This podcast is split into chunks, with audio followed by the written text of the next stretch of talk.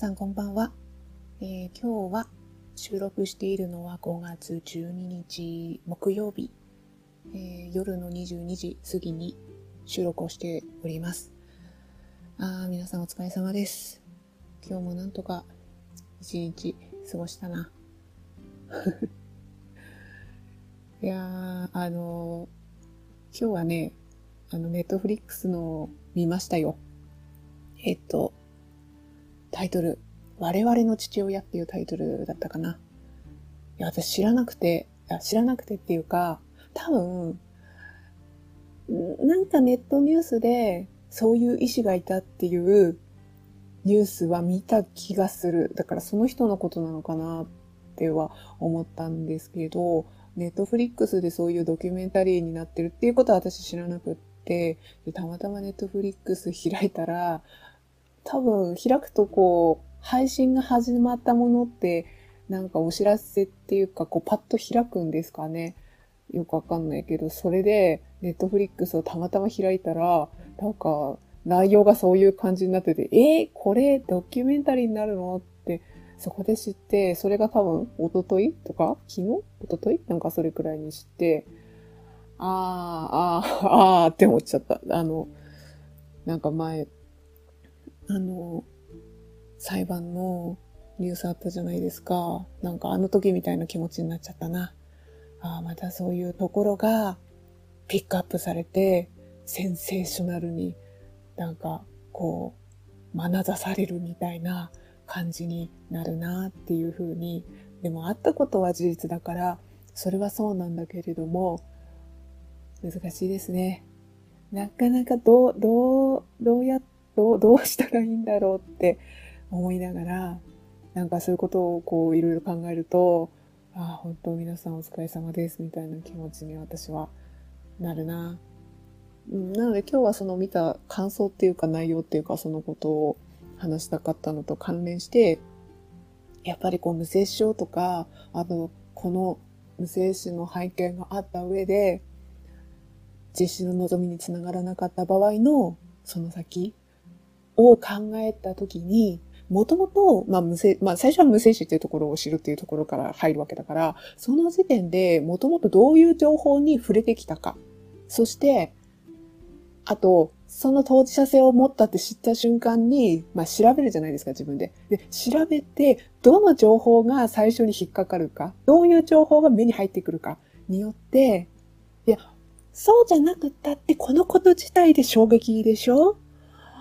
で、その上で調べて、まあ、もともとの知識もしくは調べた中での、そのどういうこう方向性の情報がその時に飛び込んでくるかで、もう相当胸が痛いというか、なんだか。いや、なんか自分の時を思い起こすと、例えば今だったら、だって例えばね、AID だだったりすると、AID 調べるのって、多分、無精子症って分かった時にもうそこ連動すると思うんですよ。でも実際それをどこまで調べるかは、具体的にね、検索してどこまで調べるかは人それぞれですけれども、例えば無精子症って分かって、それで、え、この先妊娠はって考えた時に、やっぱ連動してこう繋がってこう考えるから、あその場合はどうなんだろうみたいなことを思うでしょ？で、そうやって調べるときに、今って結局、そのさっき言った裁判のニュースとか、あと個人間の SNS で今はみたいな、そういうニュースの方に引っ張られます。引っ張られるっていうか、そういう情報の方が多いです。例えばね、軽く検索するだけで、えー、去年の7月か、アイラドットのニュースとかが引っかかりますね。危険だらけ、SNS で広がる政治取引、恐ろしい実態とか、こういうタイトルの記事にぶち当たるわけですよ。でも、例えば不妊で悩んでた時に、こういう感じの記事はないじゃないですか。例えば、人工授精、夫婦間のね、人工授精、体外受精、顕微授精って、まあまあ不妊治療だと進んでいくとそうなるじゃない？で、それを調べる中で恐ろしい実態とかないでしょ？そんなと、そういう書き方されないじゃん。でも AID だと、あとまあ男性不妊も前も言ったな、パンドラの箱を開けることになるのかっていう言い方とかね。そういう感じになるんですよ。な、なんかこう、煽るみたいなさ。でももう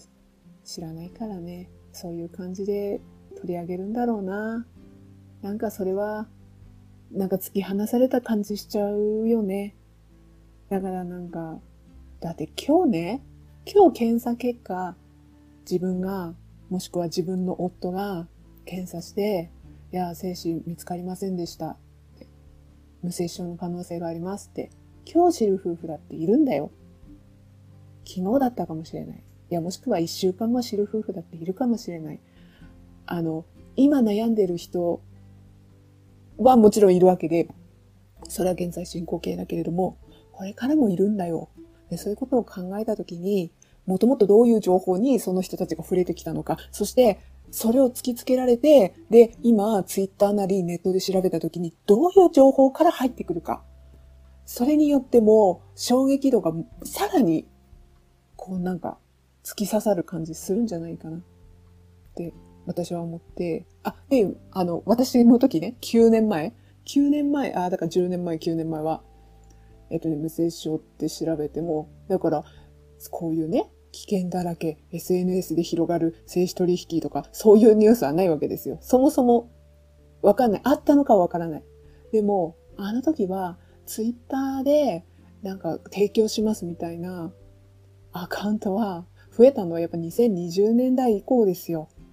あの時はちょっと検索しただけでも引っかからなかったし、私は記憶はないし、まあこれも過去の私去年とかもつぶやいて今日リツイートしたんだな。あの、妻同士でやりとりした時も、なんかそういう個人の提供してますっていう人からコメント来たんです、みたいな。なんかそういう情報も書いてる人もいなかったし、そういうのはなかったんだけども、今はそういうふうにこうフォローしてきたりとかするわけですよ。もう気持ち悪いじゃん。うん、これね、言葉ちょっとね、難しいんだけどね、えっとね、もうちょっとそれを掘り下げて説明すると、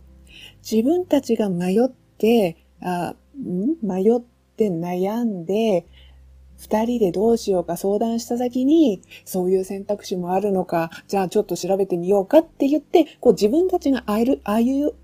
歩みを進めていく中で、なんていうかな、調べた先に、そういう場合もあるのかなとかっていうふうに思うのと、一方で、そうじゃなくて、もう無接症ですって言われて、ああ、どうしようみたいな感じになって、ちょっとこう不安な思いとかをちょっとツイッターにつぶやいたら、あっちから声をかけてくるわけですよ。それはね、全然違うわけですよ。もう気持ち悪って、多分瞬間的に思うんじゃないかな。なんかそれが、今はそういう感じになって、だから、あの、フォローお断りみたいな、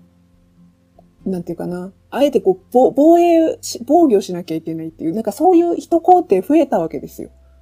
あの、あの当時私は、まあ私はあの時ブログだったからちょっと、まあ活用してたツールが違うっていうのもあるから一緒にはできないけれども、今ツイッターだったりは、あの当時より9年前よりは今活用されてる人が多いから、自分の日常に即したツールに9年前よりは今の方がそういうことを活用している人が多いから、それに誰にも言えない気持ちをつぶやく。でもそうすると声かけてくるんですよ。あっちから。だから自分でそうしないでくださいっていう風な、そこまでやんなきゃいけないっていう工程が挟まれてくるわけで、それだけでも負担ですよ。自分が調べたい。この先どうしよう。悩んでる。そして思いを誰にも言えない。だからここにだけ外書こう。で、もし同じような人と、同じような経験をした人と繋がり合えたらいいなっていうことで、つぶやくわけじゃん。それでさ、全然望んでない人が急にさ、トントンってくるわけよ。嫌だよ、それは。そこは違うじゃん。どうしようかって悩んだ先にこう、歩いて答えを見つけるのと、いきなり来るのじゃ違うんだよ。いきなり来るんだよ。だから、本当になんか、あ胸痛いなっていうかさ、そういうのを複雑にこう思って、で、そういう要素の一つが、その裁判のニュースが上がってくると、そういういろんなこう、コメントがね、この世界のことを知らない人のコメントの方が圧倒的に多いわけじゃん。そりゃあんた知らないからそういう言い方するし、でもまあね、そういう予期せぬことが起こった自体はもう変えられないから、それはそれであるんだけど、それでプラスアルファ、今回の、その、ネットフリックスのドキュメンタリーがあって、あ私の想像した以上にひどい石だった。ああ、ちょっと内容、内容に触れたりとかはあるので、っていうのは先にお断りして言いますね。ね、あの、まあ私はちょっとね、ちょっと速度速めながら見たんだけれども、やっぱりちょっとしんどくて見れないっていう方もいらっしゃるかもしれないから、ちょっと内容だけ軽く。いや、でもこう、あった事実はね、もうタイトル、タイトルじゃなくて、なんと説明書きみたいなところであるし、ニュースでもあったから、結局、なんていうかな。自分が不妊治療をする、それは同意してるけど、いや、なんで医師が勝手に自分を使ってんのっていうことでしょ？それで、結局、94人の子供たちが、あ今現在、分かってる中ではっていう。で、それ、なんかそれ、それを、こう徐々に、うん、その一番最初にその生まれた側のお子さんの方が、ね、そういう DNA を終える、そういう期間があるのかな？ちょっとそこがよくわかんなかったんだけど、そういうのに調べると、最初に自分の兄弟が7人 ?7 人最初、7人だかが引っかかって、で、そこから追っていくと、どんどん広がっていくっていうか、いろんなことが分かっていく。で、まあ、ひどかったひどかったね。だから、なんていうかな。やっぱね、精子バンク必要だよ。ちゃんと制度としてさ、整えていかないとさ、個人的、それは、あの、医師がやってたからもっとひどかったんだけど、状況は。個人はやっぱダメだよ。ちゃんと第三者の目を通した管理をしっかりしていかないと、もう、それはダメだよってなんかあれを見て思いました。もう、医師だから余計にさ、好き放題できちゃったわけでしょ？それでさ、その医師自体がなんか病気を持ってて遺伝しちゃってるんだよ、子供たちに。もうあれ見たときにさ、あ、ダメだ、これはちゃんと、個人、あ、なんかさ、個人提供のニュースとかもこの前やってたんですけど、誠実だからはダメだよ。それはね、その、そのね、それはね、他の人の目が入った上で、人数とかをきちんと、あと医療的なね、検査とか、あれをちゃんとこう人の目を通して管理しないと、制度として整えないと、絶対ダメだよ。それね、誠実な人ほどダメだよ。私思っちゃったの。いや、誠実じゃない人はもっとダメなのはもう分かった上で言ってるんですけど、誠実、誠実だからダメだと私は思います。誠実な人こそ、ハラメディカルクリニックさんの、あの、登録とかをしていただきたいです。誠実になったら。それで、きちんと第三者の目も通して、その管理した上で、人数の管理もした上で。そう、そうしないとダメだなって、あれを見てますます思ったし、あ、でもいいよ。もう、ああの、あの医師は本当ひどかった。だって、まあ、これもこう内容を言いますけど、一番こう最後の方でこうだんだん分かっていくんですよ。いろんな人のインタビューをしていく中で、あ、こういう、これだけ兄弟がいたんだと。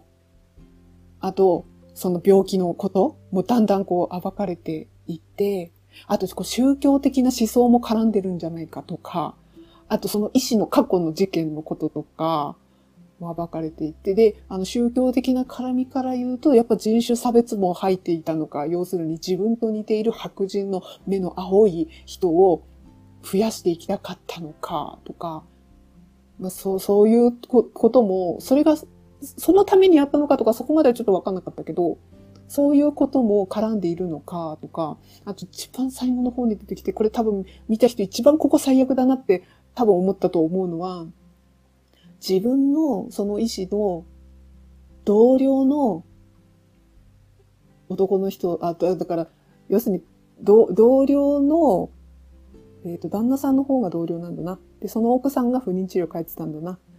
だから、家族ぐるみで付き合いのあった人の奥さんに、その不妊治療で通ってた人に、勝手に自分の精子を使って、その奥さんを妊娠させてたっていう、あれが最悪だったな。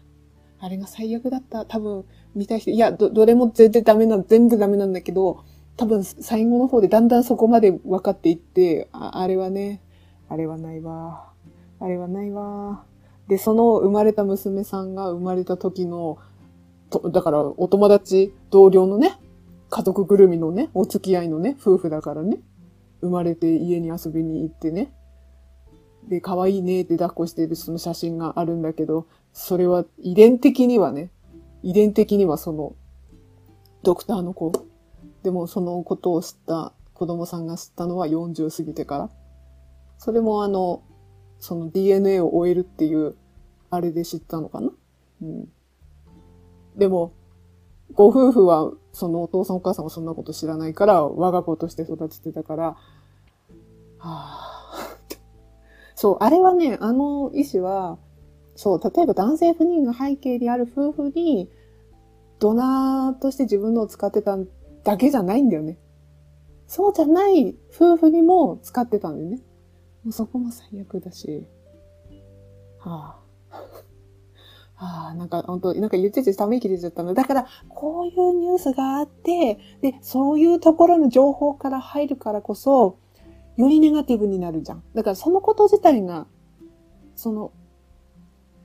生殖医療そのもの自体が非常にこうネガティブな捉えられ方になるよねっていうのはそのあの前の裁判の時もそう思ってそのことも音声配信で言ったような気もするんだけどああさらにそうそういうねもう一つこういうでも、まあ、事実としてあったことだからそういうドキュメンタリーになるなったのはそうなんだろうなとは思うんだけどだからもともとどういう情報があって、いや、だってさ、例えばさ、あの全然ね、な、何にも、この背景とか何にも関係なく、もともと例えばネットフリックスに入っていて、で、たまたまドキュメンタリーとかが好きで、たまたまなんかちょっと配信されたこの、あの、なんていうの？映画を、ドキュメンタリー映画を見てたとする。で、見てて、で、それ時、それ見た人はまだ結婚前ね。で、その先に結婚して、もう何年後かに結婚して、で、その結婚した先に、まあそれが男性だったら、その先にね、自分が無精子症だと知る男性もいるわけだよね。で、もしくは女性だったら、その先に結婚して、あの、自分のね、夫が無精子症だったって知る女性もいるかもしれないじゃん。で、そうなった時に、あ、でもこのままもし、子供を望んだ時に、まあもちろん養子縁組っていう選択肢もあるけど、でもその中の一つには AID なんだなってなった時に多分、この映画のことすごい思い出すと思う。そしたら多分、なんていうの？よりズーンとする。なんか、あ、あななんていうのかな、肩に重いものがのしかかるみたいな。そういうところから入る。だから、こう、どういう情報をもともと持っていたか、どういう情報に触れるような社会背景であったかによって、このことの印象がものすごく変わるんですよ。でも、こういうドキュメンタリーを見てたとしてもね、一方でね、無精子症っていうことが分かって、で、自分がそうだったと。で、非常に自分はショックを受けて、これこれこういう気持ちだったと。で、その先に、いろいろ悩んで相談した中で AID っていう選択が自分たちの望みになったんですと。で、で、その先に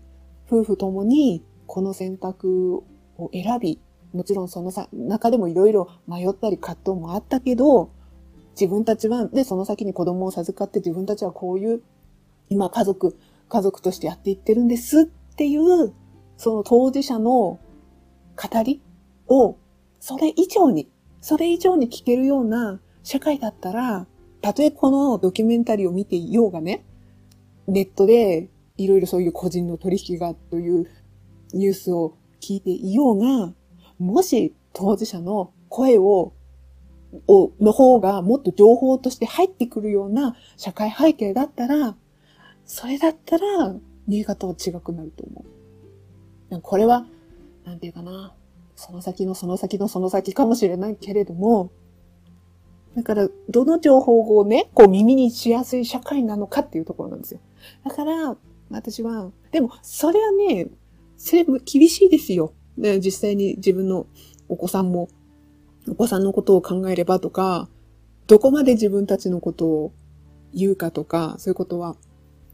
それぞれの考えがあるだろうし、だからね、私今日、せめてって言って、せめてって言ってつぶやいたんですよ。せめて、まあ、あの、結構ツイッターで検索する場合もね、あるから、もともとツイッターを使ってたっていう人だったら、ツイッターで検索するよ。でね、その時に、せめて、個人で提供している側のアカウントより、当事者男性のアカウントの方が増えてほしい。だから、こ、ここがせめて頑張ってって私思ったの。誰でも彼でもさ、オープンに語れって言えないよ。それは。だって、うちだってそうだもの。うちの連れ合いだっているけど、当事者男性いるよ。うちにもいるよ。やっぱ全然出てこないよ。沈黙、沈黙野郎だよ。沈黙野郎。だからそういう人がいるわけだから、あそその人とね、一緒に暮らしてるわけだから、あこれは語れねえよなっていうことはね、もう分かってる。分かってるよ。だからせめてっていうところで。せめて、なんかさ、自分の気持ちとかを確かに言うっていうのは男性学の本とかを読んだりすると、ああ、それは厳しいんだなっていうのは、これは無精症が背景にあるからじゃなくて、もう、あの、もうなんかね、だから情報交換なんだよ。コミュニケーションが情報交換になっちゃってんだよ。ため息が、ため息が、ため息が出ちゃうけど。だから多分もともと語りがたい。で、それを、なんか口下手、うちの人口下手だから、みたいなやつあるじゃん。いや、あれは、あれはさ、みたいな。まあまあいいんだけど、それはいいんだけど、人の性格だからまあいいんだけど、なんかそのコミュニケーション能力がちょっとあれみたいな感じもなんとなく、なんとなく、まあまあそれはまあ置いておいて、あのさ、自分のその気持ちを語らずとも、例えばなんかニュースがあった時にさ、こういうニュースがあったけど自分はこう思いますとかさ、なんかそういうのをこうちょこちょここう発する男性のアカウントとかさ、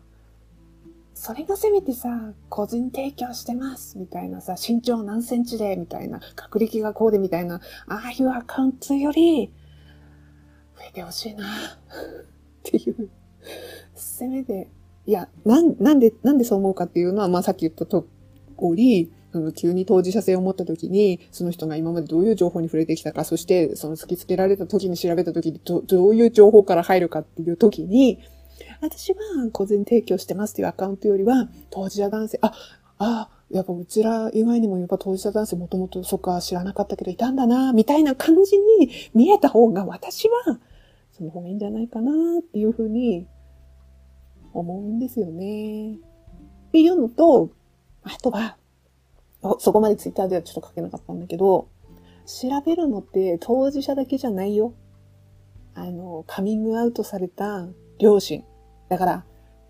えっ、ー、と、息子夫婦が無接症で子供ができないっていう風なことが分かった両親。娘夫婦。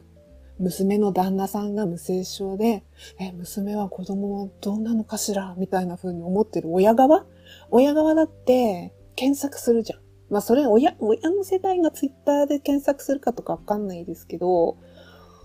でもまあまあそういう人もいるわけよ。検索するのって当事者だけじゃないでしょ。あとは、その先に AID を選択する。で、その第三者提供の精子ってなった時に、それを身内間提供する場合もありますよね。で、その時に、頼まれる側の夫婦もいますよね。それは親かもしれないし、兄弟かもしれない。で、その人も、え、AID ってどういうの？精子提供ってどういうの？ってなってツイッターで調べますよ。その時にどういう見え方するかっていうことですよ。あとは、子供さんたちですよ。子供さんたち。もう、それは、もうね、大人になってから知りましたっていうことで、声を挙げてくださった人たちがいる。その人たちもそうだけど、これから知る人だっていますよ。知れる技術がもうできているんだから調べようと思ったら、あ、も、もしくは予期せず知る。で、もちろん、それを、そういうことを想定して、子供の頃から、あの、うちは伝えていきますっていう人たちだっていらっしゃるので、みんながみんな大人になって、まあ大人っていうかある程度の年齢になって急に知るとは言わないけれども、でも、今までの歴史を考えれば、まだまだ、だから、その知ら、知らさ、えっと、物心ついた時から、そういうふうに告知、告知っていうか、なんていうの？自然な会話で知っていくお子さんの数よりも、もう育ってるんですよ。その、要するに、えっ、ー、と、黙っておいた方がいいっていうことで、で、医師の権威性もあるでしょ、やっぱり。例えば20年前、30年前の医師の権威性は、あと家制度の、い家のか、家、家、家っていうか家族？家族の対するこう価値観的な背景が今とは違うわけだから、今なんて、えっ、ー、と、多様性が的な、あれとかでは、全然20年前、30年前だと違うから、もう必死で、その、それが子供のためだと思って必死で隠してきた夫婦から、の方がまだ多いと、多いでしょう。やっぱり、どう考えても。っていうことは、えっと、予期せず知るっていうお子さんの方が多いわけですよ、まだ。まだ世代的にね。で、そうなった時に、そのお子さんたち、これ、もしかして今日初めて知ったが、え、私そうだったの？え、俺そうだったの？って知る人今、この瞬間に知った人だっているかもしれないですよ。で、その人たちが、え、どういうこと？なんで親って、親はこの選択にしたの？なんで養子、えっ、ー、と、えっ、ー、と、養子とか、夫婦二人の人生とか、別々の人生とかそうじゃなくって、いや、なんで第三者の聖書を使ったの？っていう。そういうふうに子供さんが思って、え、どういうことって思って調べたときに、どういう景色が広がってるかですよ。え？で、今、より、よりですよ。よりそうですよ。あの、個人で提供しますみたいな感じの、その見え方。それを考えたときに、それを想像したときに、だからこそ私は、いやいやいや、当事者男性の声の方が見えてほしい。なんか、そこだけは頑張ってほしいなっていう。でももちろんなんか、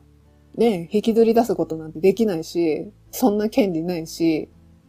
お前に俺の気持ちがわかんのかって逆ギレされる可能性もあるから、そういうことはね、なんとも言い難いですけど、なんとも言い難いですけど、でも、こう、どういう景色が広がっていったらいいかなって想像したときに、当事者男性の声なんですよ。で、それはね、制度にもつながるんですよ。例えば男性の育休とかを考えてみてくださいよ。妻側の声しか、男性ももっと育休を取れるようにって言って、女の人の声しか聞こえてこなかったら制度って変わらないでしょ男性が父親になって、で、家族、子供と向き合った時、そしてその仕事とのバランスを考えた時に、あ、こういうところが大変だみたいなことを感じて、それを声に上げる人がいるからこそ、あ、やっぱり男性にも必要なんだね、みたいな感じになりますよね。でも、例えば、出自を知る権利もそうですけれども、出自を知る権利ってだから AID のことですもんね。そこに繋がってますよね。てか、その当事者男性っていうか、その AID を選択すること。なぜ自分は選択したのか。まあまあ、その前に無声症と知って自分がどんな気持ちだったのか。その先にどう気持ちが揺れ動いたのか。妻に対してどう思ったのか。仕事との兼ね合い職場の人との会話の中で、どういう祖母、まあ祖母っていうか、あれ？って思う瞬間があったとか。なんかそういう現場の声？そういうのが積み重なってくる中で、私は、あ、AI、そっか、その先に AID も一つの選択肢だよね、みたいな、こう、機運というか、そういうことが高まっていかないと、出自を知る権利が議論が熟してない、議論が熟してないって、それはなりますよ。あれ、だって議論熟してないって、さあ、それはさ、当事者男性の声聞こえてこなかったらそういうふうに言われますよって思っちゃうな。で、女の人の妻側の声が、声の方が多いと、妻が主語になるんですよ。妻がど、どれだけ二人で相談して決めたっていう背景がそこにあったとしてもね、あったとしても、妻側の声になると、あ、奥さん見たいよね、そりゃあって。旦那さんもそんな強く言えないよね、みたいな、そういうストーリーになっちゃうんだってば。いや、あの、そういう人、そういう、なんていうの、そそういうところを経て、こう、二人のこう、なんていうかな、すり合わせた結果だったり、その辺のこう、グラデーションとか、そこは夫婦によって様々だと思うんですけど、でも、やっぱりこう、9年前の私の感じたのと、今と変わんないんですよね。やっぱり、こう困って苦しくて、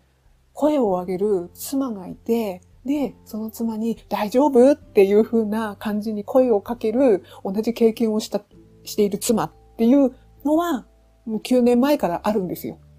まあ、どこまで、その、妻側の人が何かブログか何かの SNS に気持ちを吐露するかどうかは、まあ人それぞれですけれども、どなたかは、私も気持ちをずっと書いてましたよ、ブログで。それでコメントいただいたり、私もコメントを書いたりしてましたよ。妻同士でね。今もありますよ。今も見えますよ。そういうやりとり。でもね、男の人はないんだね。それは変わんない。そう、そこがね、変わんないから、そりゃさ、生まれた、自分がもしね、生まれた側の立場って考えて、自分の親にね、なんでって聞けなかった場合ね、あの、これは、あの、幼少期からね、あの、自然に知っていったっていう家族はまた違うと思うんですよ。あの、そういうご家族が多分これからたくさん、あの、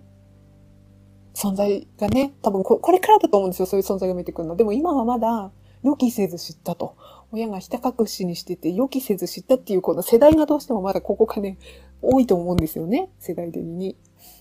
で、そうなった時に自分の親に聞きがたい思いがあるからこそ、他の人はどうして選んだんだろうみたいな風に多分思うと思いますよ、お子さんも。あ、お子さんって言っても多分大人だと思うんですけど、今。そうなった時に、なんか、多分、母親のことは想像がつくと思うんですよ。あ、それはね、妊娠出産したかったもんね。だって自分は産める可能性があるわけで、でも精神がゼロだから、それはそこで断ち切られたらそれはしんどいよねとかさ、なんか想像はつきそう、つくと思うんですよ。でも、男性側、父親側の気持ちって、そこは絶対声出てこないから、え、なんでだろう？みたいな。で、そうなった時に、その、なんかこういうネット上にあるコメントとかが見えたりとかして、旦那さんが強く言えなかったんじゃないかとか、奥さんがどんどん決めてったんじゃないかとか、そういう感じのコメントを見た、見る可能性だってありますよね。その時にたまたまなんとなく調べてみたらそういうコメント見たら、なんか、それは当事者の声じゃないのに、すり替わっていくんですよ。あ、もしかしてうちの両親もそんな感じで決めたのかなみたいな。なんかそこが、そこを変えていかないと厳しいんじゃないかなっていうことはなんか思ったりするんですよね。あとこう、なんかふとね思い出すと、まあ、ちょっとこれは無精子ということとは違うんだけれども、やっぱね、あの、なんていうかな。まあ、これはどうしても芸能人とかが多かったりするんですけど、まあ、本を出版される人もいますけど、声を、なんか何かのインタビュー記事でね、そのことを過去に不妊治療していたなり、子供は欲しかったけど、授かれなかったっていう場合のことを語る方もいらっしゃるんですよ。でもそういうのってやっぱり女の人なんですよね。例えば、マスコナオミさんとか、陣内キムコさんとか、アンミカさんとか、長野智子さんとか。あの、その時は、やっぱ語れない。語れないけど、40代後半、中盤後半、50代なって、あの時こうだったんですみたいなことをね、語ってくださる、こう、先輩たちがいるわけですよ。やっぱり。まあもちろんその、あの背景は、あの、授か、あの、区切りをつけられた、つけざるを得なかった背景っていう、そこはもう皆さんそれぞれですけれども、あの、実は子供を望んでたけど、結果こうだったんです、みたいなことを、こう経験として語ってくださるのは、やっぱ女の人なんですよね。で、そこに男の人はやっぱりいないんですよ。で、だってあの、不妊治療のやめ時って確か2016年に出版、2016年あたりかな、出版されたの。あれ、あれは本当に、ああいう本がやっと出たなぐらいな、まあでも似たような本も、でもね、多分2015年、16年過ぎてからなんですよね、そういう本が出てくるのって。不妊治療のやめ時。あ、あと、工藤美和子さんの本とかもそうですよね。子供のいない人生の歩き方みたいな、生き方かなああいう本とかも出てくるのは、ある程度、こう、区切りをつけられて、こう、時を重ねられた女性の方が声を発してくださるっていう、やっぱそれは40過ぎての感じで。でも男性はいないんですよね。でもそれもなんとなく分かって、それ、あの、よくわかるのって、あれ、あれ、あの感じと似てるんですよ。結局ね、こう、子供、じ、じ、あ、なんていうかな。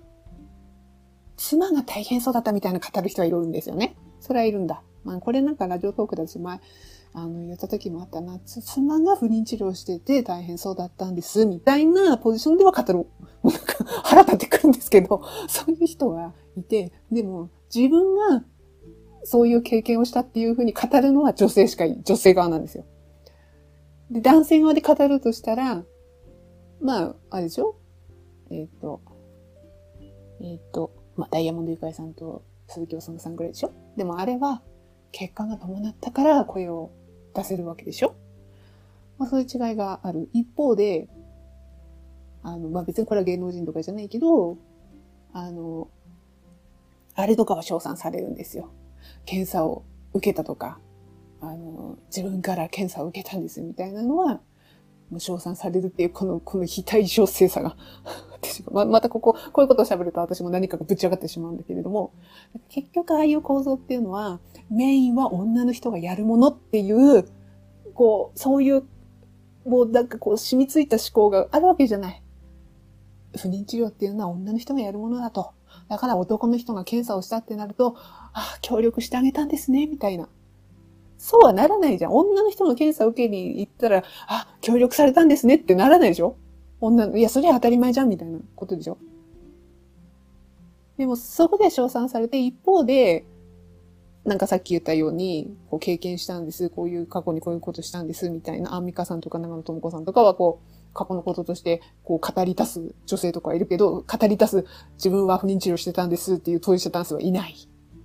でもそれは別になんか、すなんていうかな。あ、あまりにも、こう、個人の問題としていけない背景もある。それは。いや、なぜならば、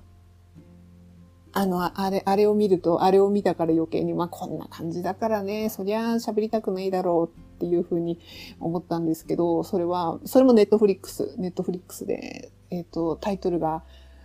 何でしたっけ？えっ、ー、と、あの、ひ、檜山健太郎の妊娠っていうの、今見れますよね。あれを、まあ、私ちょっと、あれもバーっと見たんですけど、あれは、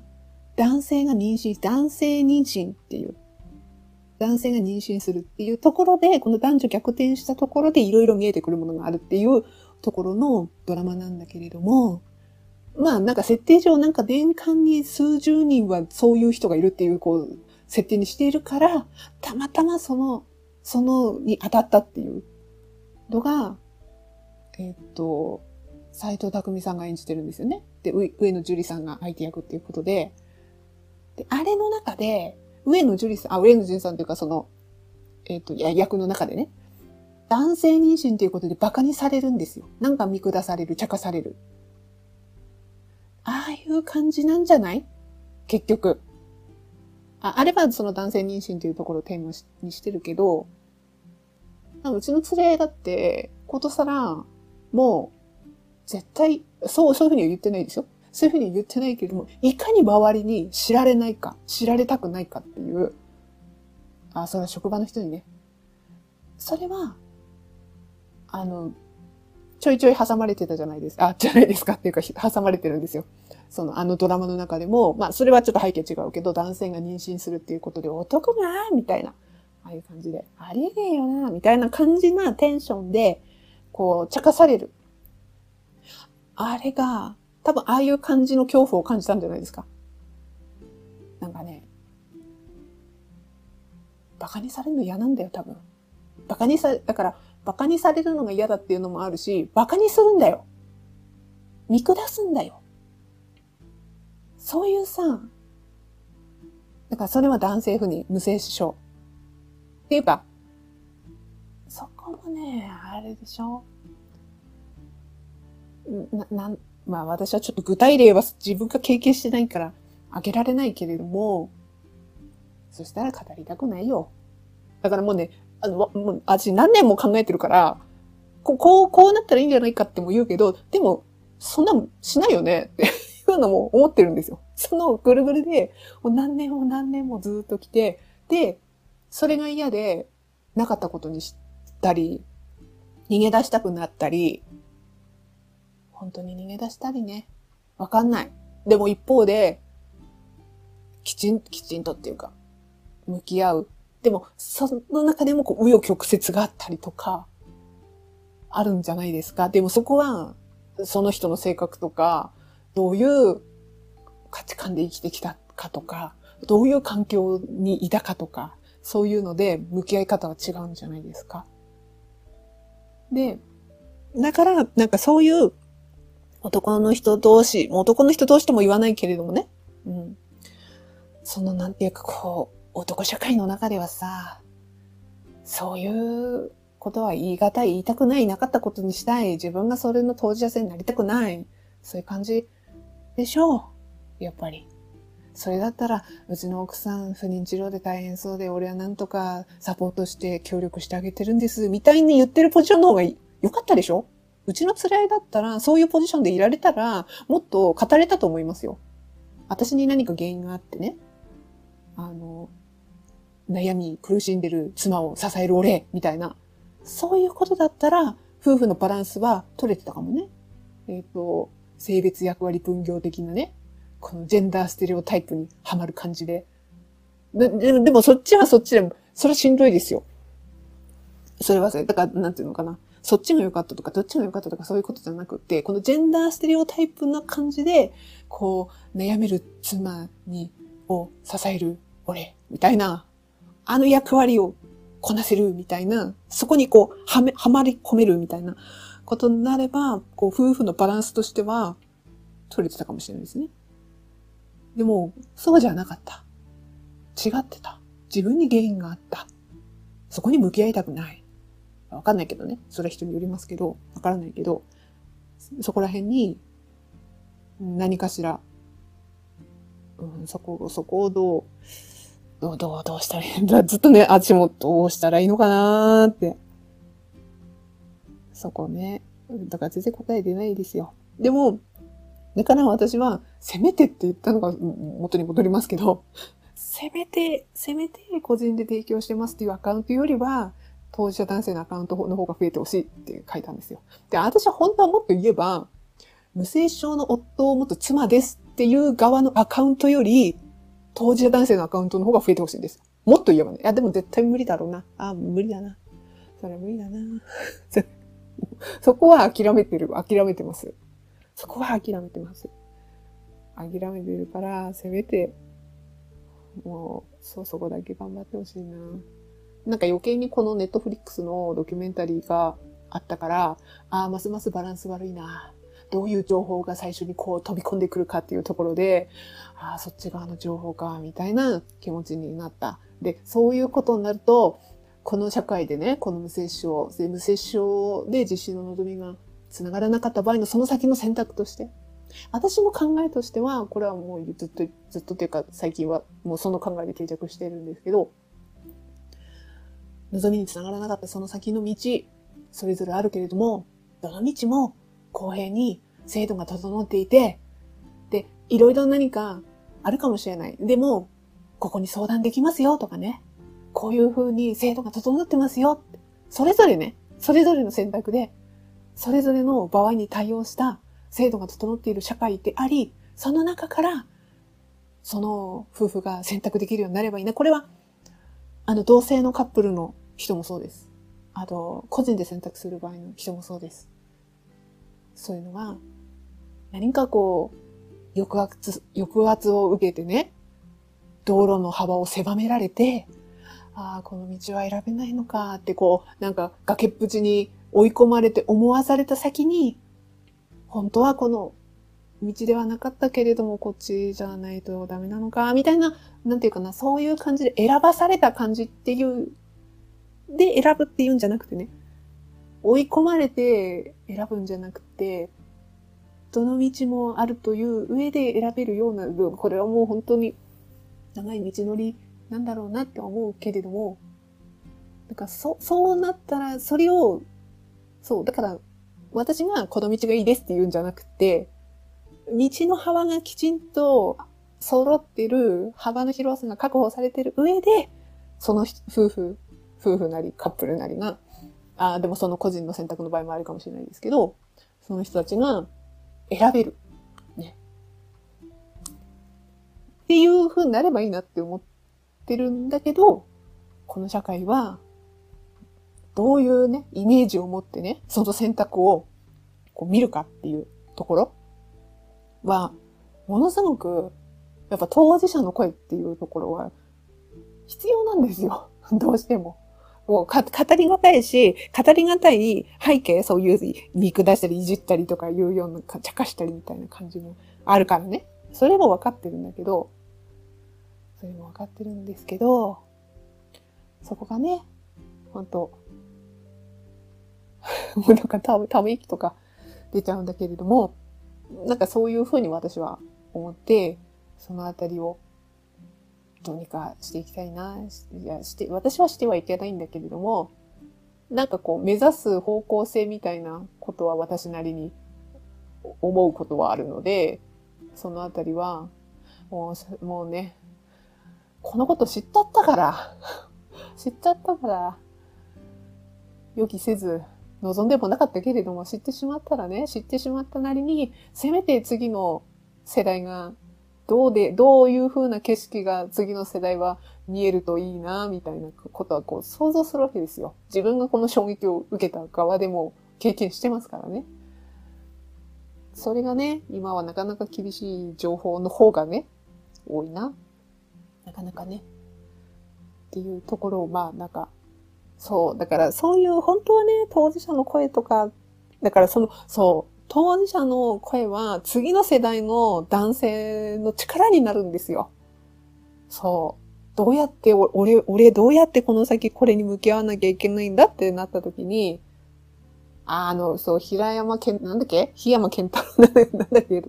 あのドラマでも、あれは男性妊娠がテーマだけど、なんか語り合いの場とか持つじゃないですか。それで、いや、自分だけだと思ってましたけど、みたいなのあるじゃない。あれなかなかなりがたいんですよね。あれドラマだからね。背景違うしね。でもこう構造的には似てるじゃないですか。そういうふうになんとなく男のくせに的な感じでこう、茶化されるような感じがあって、なんか肩身の狭い思いをさせられて、だけどなんか同じような経験をした人が自分にも意外にもいるんだみたいなのをなんとなく声をあの存在を知ることができて、なんかちょっと見え方が変わって、ああ、そっか、みたいな、ちょっと視野が広がるみたいな感じの、まあまあなんかその後になんか、あの、お父さんが出てきてなんかめんどくさいことになっちゃって、あれってなったけど、でもなんかそう、そういう、こう、シーンとかあったじゃないですか。ああいうのがね、ああいうことを想像したときに、あれはやっぱりこう、通じるものがあるんではないだろうかと。難しいですかね。まあなんか私も難しいな。自分が男じゃないからね。うん。お前に男の気持ちがわかんのかって言われたらね、もうどうしようもないからね。本当に。いや、だったら、だったら言って、みたいな風に思うんだけど。だったら思うけど、いないんだな、これが。いない、いないっていうか、いないわけじゃないんだよ。だから、一人だけじゃダメなんだって。ダメなんだって。こう、そういうのがこう、なんかこう、情報交換し合ったり、こう、語り合ったりできるくらいにいないと、厳しいんですよね。うん、まあまあ。まあそんな感じで、ちょっと今日は、あの、ネットフリックスのドキュメンタリー映画がありましたので、まあそのことも話したかったのもそうなんですけど、当事者性を持った時に、もともとどんな情報に触れてきたのか、そして当事者性を持った時に、その時に調べた時にどういう情報からこの世界のことを知っていくのかっていうね。で、その時の景色、それをなんかもうちょっと、こう、今はなんかちょっと、なんか難しい、厳しいなって思うので、見える世界をちょっとでもこう景色がね、その人が当事者性を持ったら、そのことは変えようがないんですよね。その運命を背負ってしまったら。だけど、せめてこう、その当事者性を持った時に、その時にこう見える景色それは、なんか、なんなんかやっぱりこう経験したものとして、次の世代が見える景色はちょっと違うものがいいんじゃないかなっていうことは、そういうのは思いながら、まあ日々悩んでおります。まあ情報を、こう、なんか観測範囲で知れる 範囲の中で、ちょっと私も見ながらぼちぼち、はい、やっていきますよ。あ、なんか時代は変わったね、みたいな感じでね、5年後か10年後かそんな配信してるかもしれないですよ。わかんないですけど。ということで、はい、今日はこれくらいにしようかと思います。聞いていただいてありがとうございました。